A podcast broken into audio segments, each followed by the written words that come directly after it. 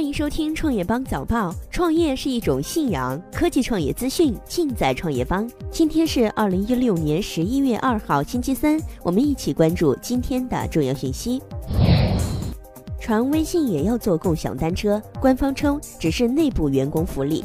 昨日有网友爆料，广州微信办公园区出现了十辆印有 WeBack 的共享单车，难道微信也要趁着这个共享单车资源浪潮悄悄进局了？微信官方回应称，这些车呢其实是700 Back 专门为微信打造的定制版自行车，有专用的微信 logo 以及单独的停车架。这个呢是微信定制给员工的短途交通工具。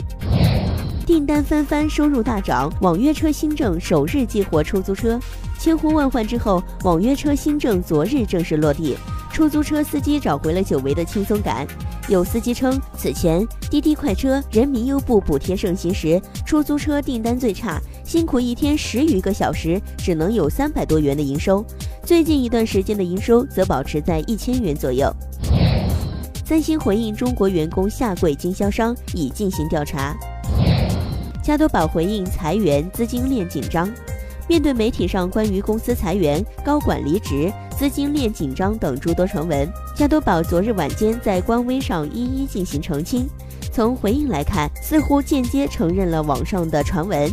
其提到公司根据市场环境进行组织架构调整和架构优步，并非媒体上报告的大波裁员和减少春节预算。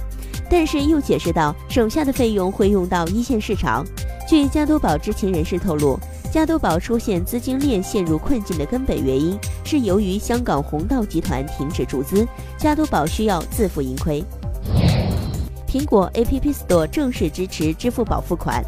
在苹果刚刚推送的 iOS 十点一点一正式版以及 iOS 十点二开发者预览版固件当中，国内用户期待已久的支付宝付款方式终于被加入到 iOS 系统当中。也就是说，以后我们可以更为便捷地直接使用支付宝完成 App Store 购物操作。扎克伯格投资三十亿为人类细胞建地图集。美国媒体麻省理工科技评论近日撰文。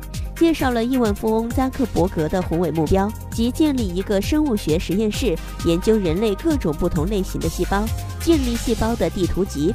此前呢，扎克伯格及其妻子普利希拉陈表示，希望利用十年以上的时间，注资三十亿美元来对抗疾病。凤凰新闻起诉今日头条不正当竞争，索赔两千万元经济损失。阿里文娱集团架构调整，成立大优酷事业群和新移动事业群。昨日，阿里文化娱乐集团董事长兼 CEO 于永福发布邮件，宣布了新集团的数项组织架构调整，包括成立大优酷事业群，由杨伟东担任总裁一职；UC 和优酷将成为阿里文娱版图双引擎。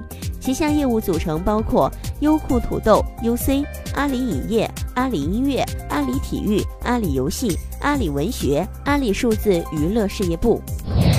摩拜单车明年进入新加坡，首次开辟海外市场。摩拜单车目前正在与新加坡的大学与技术学院展开沟通，计划在他们校园里推出服务。但是拒绝透露具体的地点和时间。第一批摩拜单车有望在今年年底在新加坡上路。谷歌人工智能厉害了，可以自学加密解密技术。据国外媒体报道，谷歌大脑小组日前发布了一篇论文，展示了一项有趣的实验，让谷歌 AI 独立创建自己的加密系统，并相互交流。这项测试的主要目的是找出神经网络是否能自行开发出简单的加密技术，确保消息不被第三方盗窃。丁磊，网易新闻业务一年赚四五个亿，不比一个电视台差。近日，针对网易新闻客户端因为不够赚钱而被分拆出来的传闻，丁磊说：“这个呢是外界的误读，新闻业务呢一年赚个四五亿，不比一个电视台差。虽然可能比不上浙江卫视、江苏卫视，但是跟二线卫视比是 OK 的。”此前呢，有消息称，网易想要通过分拆其新闻业务筹资三亿美元，以更好的专注于其核心网络游戏业务。网传小米无人机未发售先停产。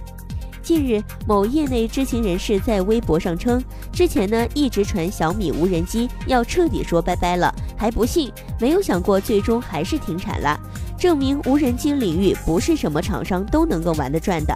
几年过去了，依旧大疆一家独大。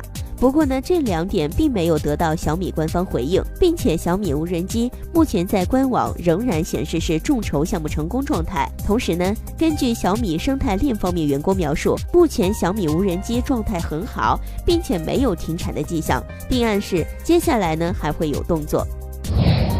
以上就是今天的重点资讯。创业是个技术活儿，我们有十八般武艺帮您迅速成长。快去点击菜单栏底部知识电商寻宝吧，包妹明天见，包妹天天见。